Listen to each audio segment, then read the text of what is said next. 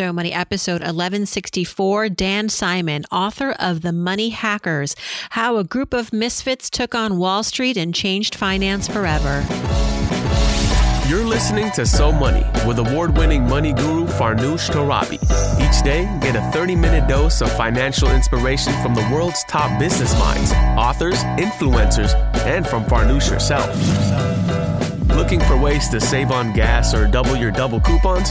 Sorry, you're in the wrong place. Seeking profound ways to live a richer, happier life. Welcome to So Money. I think this is going to bring around a real change like that. I do think that it's going to kill branch banking. I do think the check is pretty much dead. I think the phone is going to be the center of our financial lives. Yeah. We're talking about the future of money today on So Money. Welcome to the show. I'm your host, Farnoosh Torabi.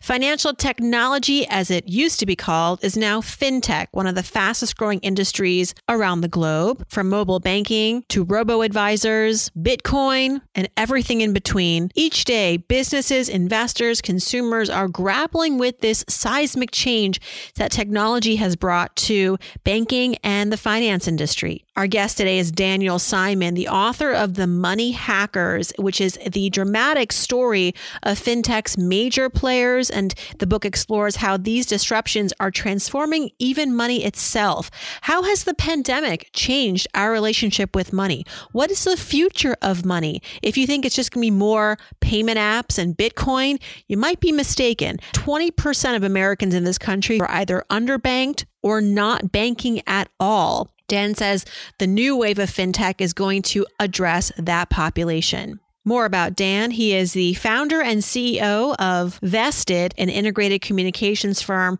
where he and his team partner with top financial and fintech companies, making him in some ways the best person to write this book. He has been a part of the fintech revolution since its inception, advising and consulting some of the biggest brands in the space, including Bloomberg and Goldman Sachs.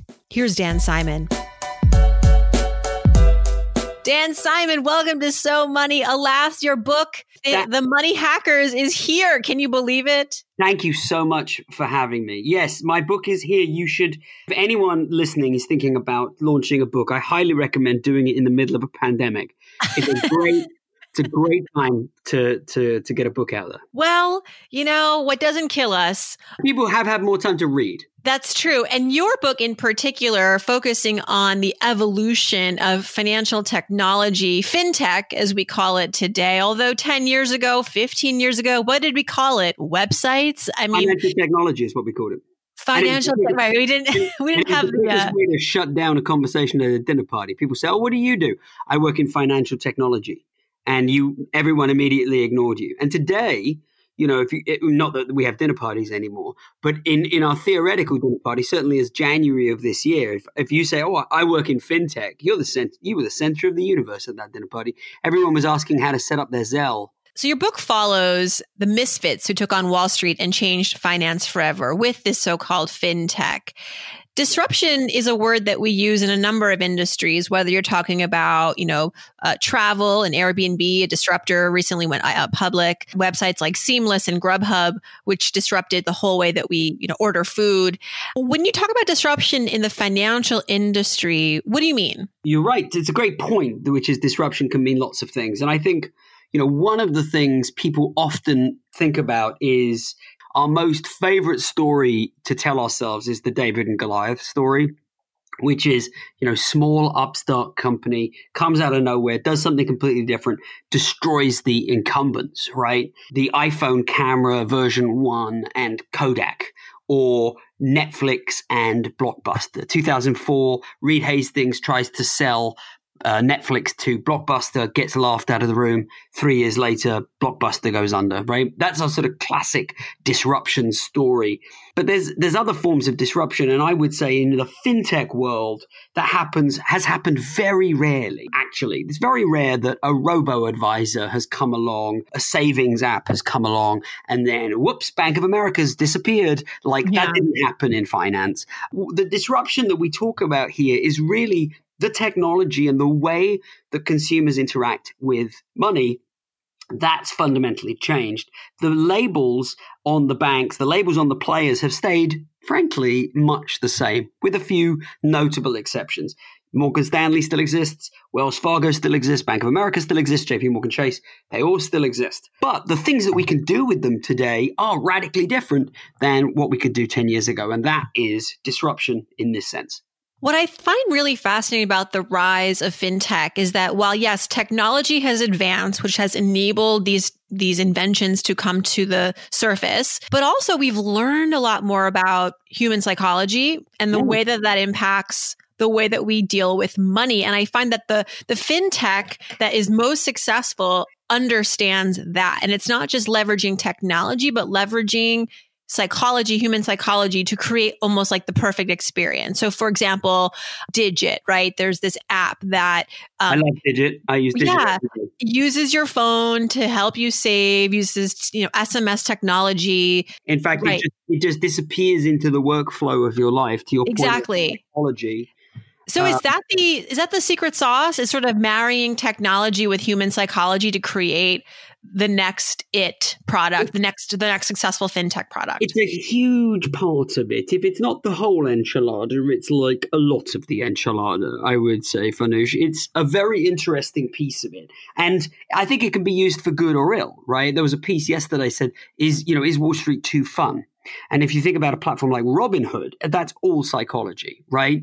So giving users kind of endorphin rushes when they make trades, hacking their brains in the same way that Farmville or Fortnite has, right? Skins and dances and these little kind of uh, psychological reward mechanisms to the point where you un- you wonder actually is, has psychology, has human behavioral psychology gone too far? Should fintech, should finance be maybe a little bit too a little bit more boring. But yes, you're right. What what the fintechs understood, frankly, is not the technology. That's why I think fintech is an interesting term because the technology itself is not revolutionary. I, I wrote about this in the book. There's no cold fusion. You know, crypto is kind of interesting, but much of what we experience as consumers in the world of fintech has nothing to do with crypto.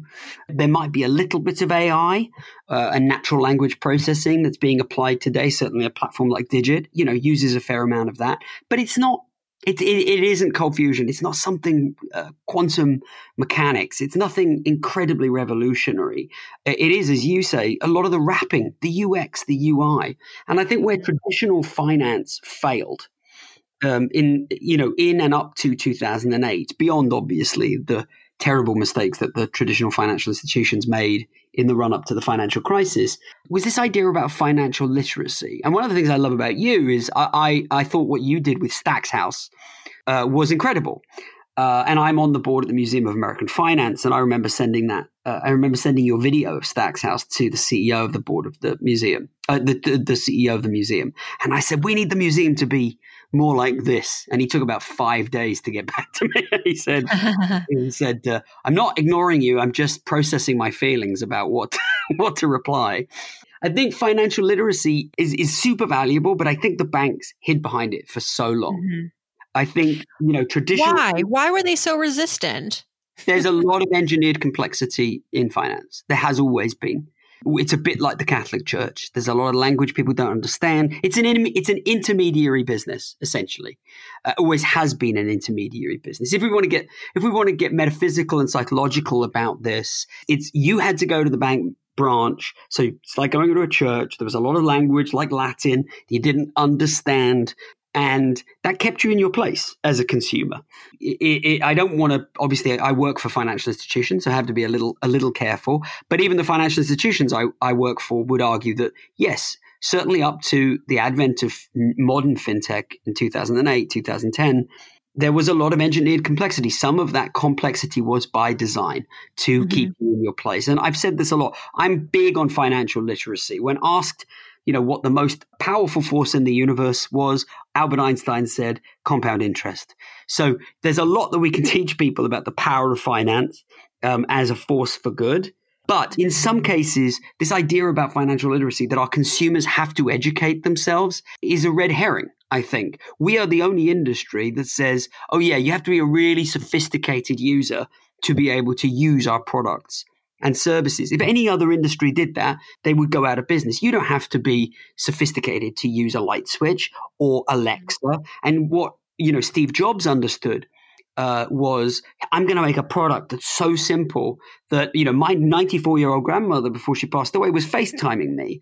Right, she never had a computer her entire life, but they just made the user design so accessible, so simple that uh, my two kids, my young kids can use it. My my grandmother could use it. And finance never had that. Finance was like go to school, educate yourself, you know, get the SIE, get the Series 7, then come back and talk to me. And, and that kept finance and financial engineering a, a product of the rich, uh, frankly. And it meant that the average person was excluded.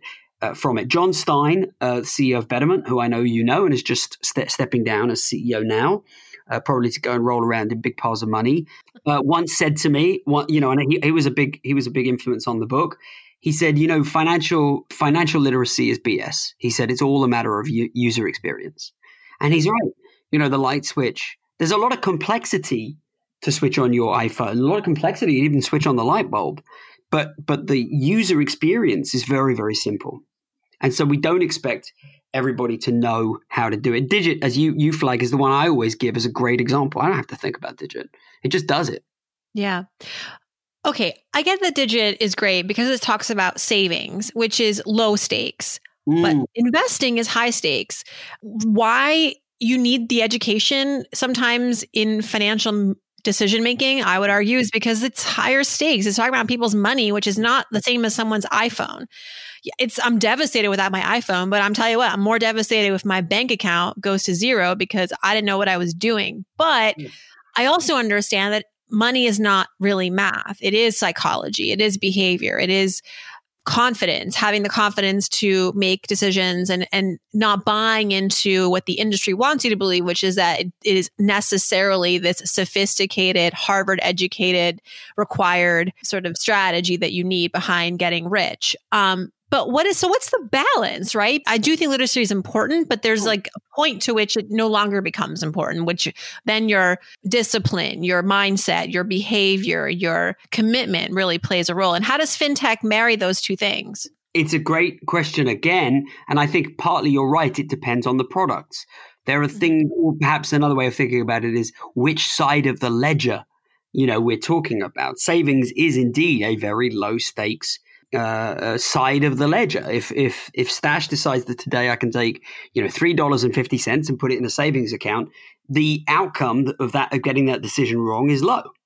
Um, if I go on Robinhood and I lever up and I get into options and it or or some uh, or some asset class I have no business being in, um, I think it's incredibly dangerous. And I think that um, uh, and I think uh, that you know, it's also uh, there's there's a question of how much should they be able to hack our psychology and make it exciting and make it, frankly, addictive, um, yeah. especially for young people. And that's why I work for. You know, that's why I work for companies that have financial advisors too. I'm not, I, you know, writing this book people have, have thought that what I am is like anti humans and anti financial institutions. And that would be incredibly uh, What's left? uh, well, it, well, it would be incredibly self defeating because they pay about 90% of my salary. yeah, so yeah. I make a lot of money uh, publishing books, uh, mm-hmm. but in my mm-hmm. day job, you know, I work for big financial institutions. I think there's a role to play for educated humans to help one another, just like there is in medicine with a mm-hmm. doctor. I think what's interesting, and this is maybe a little more granular we can get into, but the same technology that is powering consumers directly is also helping financial professionals like financial advisors get better at their job, support more of their customers at once, get rid of some of the hard admin stuff. Um, and he, and is meaning that their advice can go further to more people. I do think it's a it's a hard balancing act. Then again, I do see whole areas of this industry where that where that engineered complexity is still and that that kind of human inefficiency is is still very prevalent. Look at mortgages and buying a house. Real estate is the world's largest asset class, and it is still an incredibly opaque and difficult process for a lot of people. People thinking about getting their first mortgage, they're scared. They don't know where. They don't want a mortgage. They want a home, but the system has not made it easy for them. That's where things like Rocket Mortgage by Quicken Loans, I think, you know, is trying to take out some of the complexity, take out some of the inefficiency. Your book looks at the journey of fintech, how it began, where it's taking us. Where is it taking us? I'm I'm most cons- curious because also you started out by saying that you know it's not always fun putting out a book during a pandemic, but you also put out the book during a recession. And I'm sure there were some learnings this time around as well as there were in the 2009 recession as far as what we really need sure. when it comes to managing our money. So the, the future of fintech, what well, is it? Let me let me use this as an opportunity to just quickly explain what the book is, right? So every chapter of the book looks at an area of of finance that would have previously been bundled inside the bank savings, investments, peer to peer payments, that's Venmo or Zelle, sending money across borders, that's what we call remittances. Uh, every one of these pieces, we initially meant to look at one individual um, who kind of came to represent that technology change. And we ended up looking at dozens of individuals. I ended up interviewing about 150 really fascinating uh, folks, and we tried to sort of squeeze as many as would be sensible in each chapter. So in investments, we looked at someone like Jon Stein from Betterment. In lending, we looked at Renaud Laplanche, who created Lending Club, and we did all these interviews with them, and it was great. I think what I've learned in terms of where we've got to and what's next is when these people set about in 2008, quite often in at the end of, as you say, the last crisis and the last recession, they got into it because recessionary environments always create innovation. Part of the reason is that the cost benefit analysis of starting your own company changes in a recession. In good markets, you have to leave a, a, really well paying job. In recessions, you might not even have a job. So if you think you might have the next Facebook or the next lending club or the next uh, betterment, then what's the harm in, in getting in a garage and getting some of your friends and starting it, right? So that's one of the reasons they started it after a recession or during a recession. The other reason is that there was a just a, in 2009, 2010, just this huge disconnect from a consumer experience perspective between what you could expect from finance and what you could expect from other industries. Remember, we had Facebook, we had Google, we had Amazon was getting great. Um, you know, we had Netflix. You know, we had platforms like Spotify and Pandora. So, you know, everything was moving as a service. Everything was incredibly cheap. Everything was at your fingertips. You know, companies were starting to use data to know about you. Oh, you bought this, you might also like that. Oh, you watched this, you might also like that. And then, you know, record scratch, you try doing anything in finance in 2010 and it was just painful, right? Try splitting a pizza. You know, it's like, oh, I'll write you a check. I mean, well, you know, where, what the hell is going on? So, um, much of what I cover in the book is about bringing the industry kind of just up to par with our other experiences as consumers, right? So using data, being personalized, being accessible, being easy for us to use. But what I'm often fond of saying is it's kind of like middle class rich people fintech.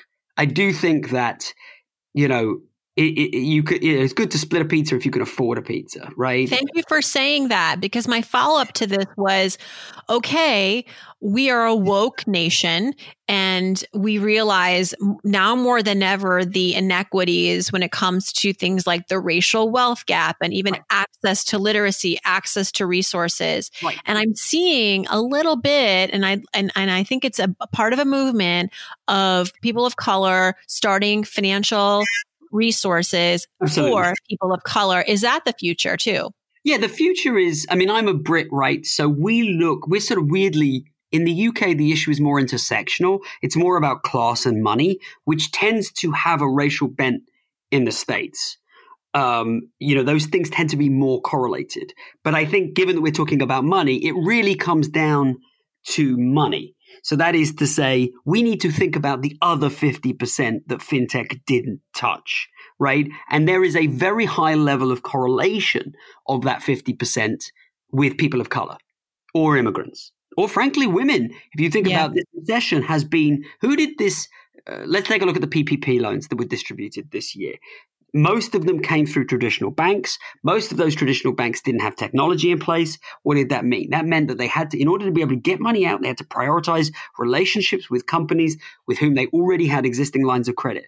You know which companies don't have existing lines of credit? Minority and women owned businesses don't have existing mm-hmm. lines of credit. So they went to the back of the line and many of them failed uh, because the banks didn't have the technology in place. So to, so the money and the, the the money and the minority thing go hand in hand, if if that makes sense, right?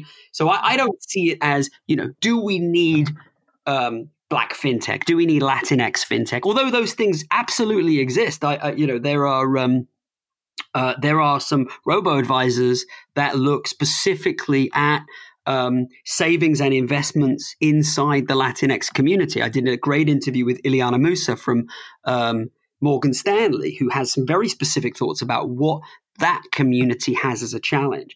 I look at it not so much from an ethnic perspective, more from the, just the, the 99 versus the 1% perspective. You know, fintech doesn't need to get any more sophisticated to drone the sushi into my mouth, right? As a white the fish has to get better. That's what has to happen. The more system. People to, more people have to access. More people have to eat. Twenty five percent of Americans are food insecure right now. Exactly. Exactly. So when you're telling me that, you know, PPP went to businesses that had lines of credit okay, well, then that means that we need to get more lines of credit in the hands of women and minority business. That's not fintech. That's a policy change. That's a that's a directive. Yes and no. Okay, so I was very briefly on the Bloomberg uh, presidential campaign. It wasn't a very long campaign, um, and I I sort of took on the role of fintech liaison for that. And one of the reasons I think fintech has potential at the intersection of policy is because it, I think it is apolitical, but I do believe it can solve some of the things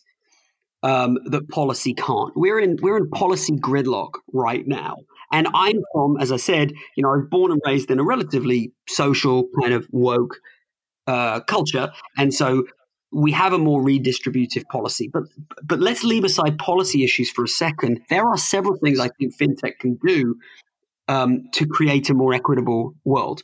Let's take lending. We talked about lending. Who was lending when the banks weren't distributing? Well, people like um, uh, Kabbage, uh, which uh, you know is someone I talk about in my book. Kathryn Petralia and I were very close during that. They just got bought by American Express. Why did why were Kabbage able to distribute? Because they built the technology to be able to make credit evaluation decisions more quickly. Okay. So, yes, it's a policy issue, but it can also be a technology issue. If you've only ever served the rich, mm-hmm. you hired a lot of humans to do the work, you never invested in the technology. If we invest in the technology, we can extend credit to more people. We, got, we are forcing, as a nation, massive income volatility on a huge percentage of our workforce. The middle class, as we know it, that is, you show up, you get a job, you get a steady paycheck um, has been eviscerated. And so 50% of this country uses credit in a really different way from the way I use credit. I use credit to fund very big purchases that I can't afford to buy it off all in one go. Widescreen TVs, new cars, maybe a boat, maybe a house. Uh, mm-hmm. The rest of America uses credit, and of course, this this gets extremely acute in communities of color, or min- minority communities, or immigrant communities they use credit to smooth the peaks and troughs of the income volatility that they experience because they're a gig worker or because they're a shift worker at Starbucks and they have horrible shifts. Okay. And it's forcing this lumpiness into their income. So credit for them is just a, merely a way to bridge, you know, one paycheck to the next. So credit evaluation and extending credit more responsibly to more people uh, is is a big thing that technology is going to have to solve for over the coming years. By the way, as part of that same as part of that same continuum, because of income volatility, another area of fintech that we need to focus on in the future is real time payment. People need to get paid if they do a job.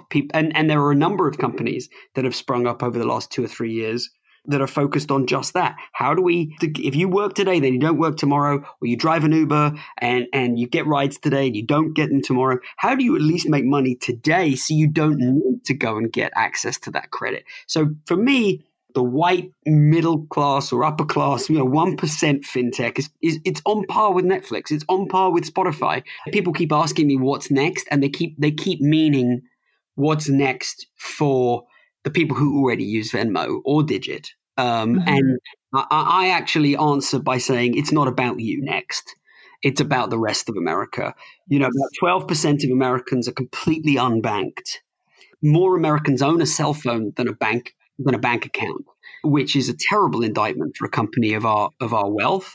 And another twelve percent uh, are underbanked. That means they might have some banking relationships, but they don't have what we would consider, you know, a sophisticated modern uh, set of banking engagements. And so that's that's over twenty percent of the U.S. population that are unbanked or underbanked. And I think yes, of course, policy is part of the solution. It should be a big part of the solution. But in the absence of policy, I think technology does offer great potential. Is it all about the phone now? If your if your fintech is not phone enabled, it's basically not fintech. I can't tell you the number of stories I've heard where people are telling their teaching their grand grandparents how to use tap and pay because they don't want them touching money.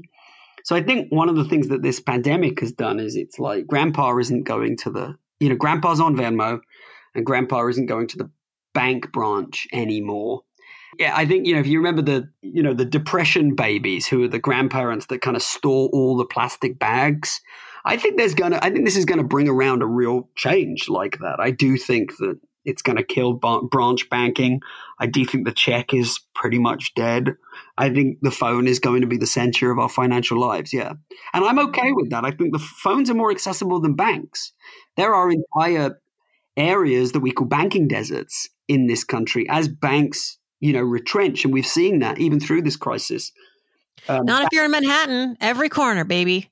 Absolutely, because Manhattan isn't, but Manhattan isn't isn't America. I, I hate to break no, it. No, it's not. Yeah, but um, it's just um, annoying. Every uh, small business uh, is now, you know, on a corner. If you're on a corner in Manhattan, watch out because the banks are coming for you. The ATM machine actually is coming for you. Dan, you described the founders of a lot of these fintech startups as misfits. What is the character archetype of these people? Are they they're not who we, we think necessarily? Very few of them are. And then the ones that may be are women. so, by which I mean they never fit in. Like Blythe Masters spent her entire life inside JP Morgan but she was always sharp elbowed and by by virtue of her sex was not welcome frankly. And you know her misfit nature kind of rings true. The others were technologists or lawyers or consultants or graduates. You know when the guys created venmo they wanted to make an app for tipping your favorite band. You know renaud laplanche describes himself as a double misfit because he was a technologist he wasn't he was and he was french. Um, and, and and that's and you know part of that was because he got his his credit card bill and because we had they have more caps on how much credit cards can charge in France, he was just utterly disgusted by the amount that the bank was charging. And he said, "Wait a second, I lend to you. You know, when you have my money on deposit, you give me X, but when I borrow money from you, you you charge me Y. The spread on that is enormous." And he said it offended him twice: once as a technologist and twice as a Frenchman. So, you know, most of the people, they're not your grandparents' you know, investment banker. They're really not. That's why they started making apps that looked and felt more like like this country. You know, frankly, people like Ismail Ahmed, who created um, World Remit, you know, he was a he was a refugee. He, he, had been in the Somali civil war. He narrowly escaped uh, with his life by hiding in the wheelbed of a truck. Um, he got a scholarship to the London School of Economics. He worked his way up. I mean, he's not none of these people, and he's African you know, none of these people look like you, you know, the golfing financial advisor of past. Right. And, and none of them were from the big banks, essentially, right? Like these if were. they were, they didn't fit there. Like as I said, right, right. Like, it was like a Blythe. She, you can't say she wasn't in finance. She is finance through and through. But there's many documented episodes of her, you know, rubbing people the wrong way, ending up in conversations where it really did come down to the fact that women were treated you know, I don't need to tell you, women have been treated very shabbily inside the institutional financial industry until you know relatively recently in history right before she passed away you know i, I was fortunate enough to know Mickie Siebert who was the first woman mm-hmm. you know, mm-hmm. seat on the board floor. of the exchange, know, on the floor of the stock exchange you know when she when she rocked up at the stock exchange there wasn't even a woman's toilet at the at the new york stock exchange you know many of the very senior women that have spent their careers inside wall street you know, will tell you about the first 10 or 15 years of that experience, and it's not pleasant. Today, I'm pleased to say things are changing, and they're changing really fast for the better, thanks to some incredibly pioneering, trailblazing. Uh, I'm just using women here as one example of, of, of, a minority group that's been, you know, underserved by finance. Right, um, and then of course Sally Krawcheck with Ellevest, and and and and many others that are sitting inside financial institutions. I mean, J.P. Morgan just had these, just had two female CFOs in succession. Yes.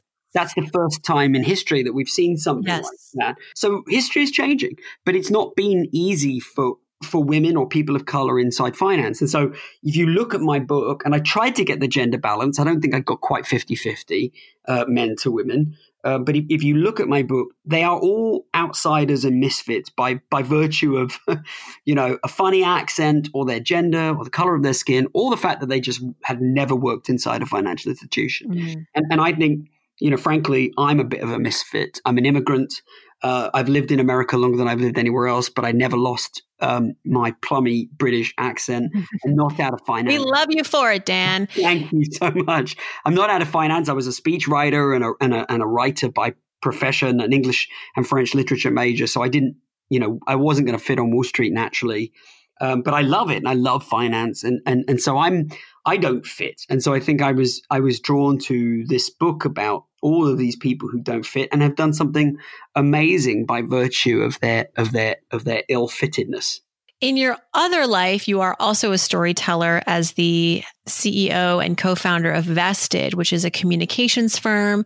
You represent top financial and fintech companies was this always the plan was to sort of work in the money space tangentially or ancillary, you know, but not obviously in the financial industry. You're not like you know, making Excel spreadsheets in the financial industry, but you are supporting the industry. You are working in partnership with the industry. Was there always a fascination towards that? I, think, you know, it's never what you, no one at 16 gets up in the morning and thinks, you know, I'm going to be Can't wait. up for Wall Street, man. This is, yeah. hey, mom, dad, I figured it out. You know, um, and I have a really weird back. I mean, I was an English and French literature major. Before that, I actually quit school and everything because I was in a boy band in the UK in the nineties. Ooh, wow! That's a whole other podcast. It's separate. It's a we what don't. have, a boy band called? Were you the front lead, or were you like? I was one of Danny four. from New Kids on the Block. Were you more like a Jordan or a Danny? I was, uh, I, am pleased to tell you, I don't know what that means, but I was, uh, but I think it means whichever one was the one that was in it for about a hot second, then they replaced me, and oh. and the oh. cast changed over three times. It was an entirely manufactured boy band. It did have a TV show in the UK for one season. It, it had two top forty hits, but I that is, as you say, a podcast for another day. So I never. I mean, if you'd have told you know blue haired bopping Dan at 17 or whatever that at 40 he'd be doing podcasts about his book about money on Wall Street. No one ever thinks they're going to get into it. When I fell into it, I fell in love with it. Money is at the you know is the heart of everything, and finance, the, the machinery of finance, the what what Hamilton you know understood and created in this in this nation is so interesting and so valuable and so important for people's lives. And I think that's the thing that motivates me. You know, when I, when we, thanks for giving us the shout out of Vested. You know, we're a, we're a very successful communications marketing firm. Our clients are all the biggest financial institutions and technology companies that you can that you can think of. And every new member that comes into the firm, you know, I give them some variant of the speech about why this stuff matters and why it's not immediately what you think to get into in the way that you know PR for celebrities or you know consumer products might be. But I, I promise them that there's nothing. I've worked in those industries too, and there's nothing under the surface. Uh, but when you scratch under the surface of finance, as I said, it's an engineered complexity. It takes a lot to get into it, but once you're in, you start to see how important it is. And there are issues right now. You raised this crisis you know, whether we talk about wealth and income inequality, whether we talk about the K-shaped recovery, whether we talk about the fact that 25%, a quarter of all kids in America right now are food insecure, these are money issues. These are finance issues. And I come to work every day excited to tell stories and think hard about how to make that better. Uh, because a lot of it is about people's access to money, you know, why wages aren't increasing, economics, what's happening in a perennially low interest rate environment, why assets are increasing, the disconnect between you know the stock market and the real economy. These are things that my team at Vested and I talk about and have the joy of talking about uh, and, and, quizzing over every day. And, and, you know, best of all, we get paid for it. So I think it's really important. I think the work you do is important. And uh, while I never thought I would have, have, have fallen into it, I was so excited to write the book because it gave me the opportunity to really explore these ideas in, in great detail. I'll tell you, it's a fascinating read, especially now with so much changing and evolving. And I feel like on this podcast, every day I get pitched a new fin- financial technology founder. It's an exciting experience. It's, I think, where most of the venture capital is going right now or was. Was. it's, a, was. it's a and then it's come back again. It's back again. Okay. Well, and um, I look forward to bringing Stacks House to the Museum of Finance with your help. I'm all about it. I mean, when real estate, so when we can all reconvene, when we can go to ticketed events again, we'll do yeah. it. And and you know we can get I think we can get like a, a an old Panera bread for like two dollars seventy five. We can get a whole building now. So in downtown, that's so for sure. So let's do it. Daniel Simon, thank you so much and happy New Year. Yeah, thanks so much for having me, Farnoosh. It's been great. The book again is called The Money Hackers How a Group of Misfits Took on Wall Street and Changed Finance Forever. Available everywhere. And if you go to danielpsimon.com, you can download a free chapter. Thanks for tuning in, everybody. I hope your day is so money.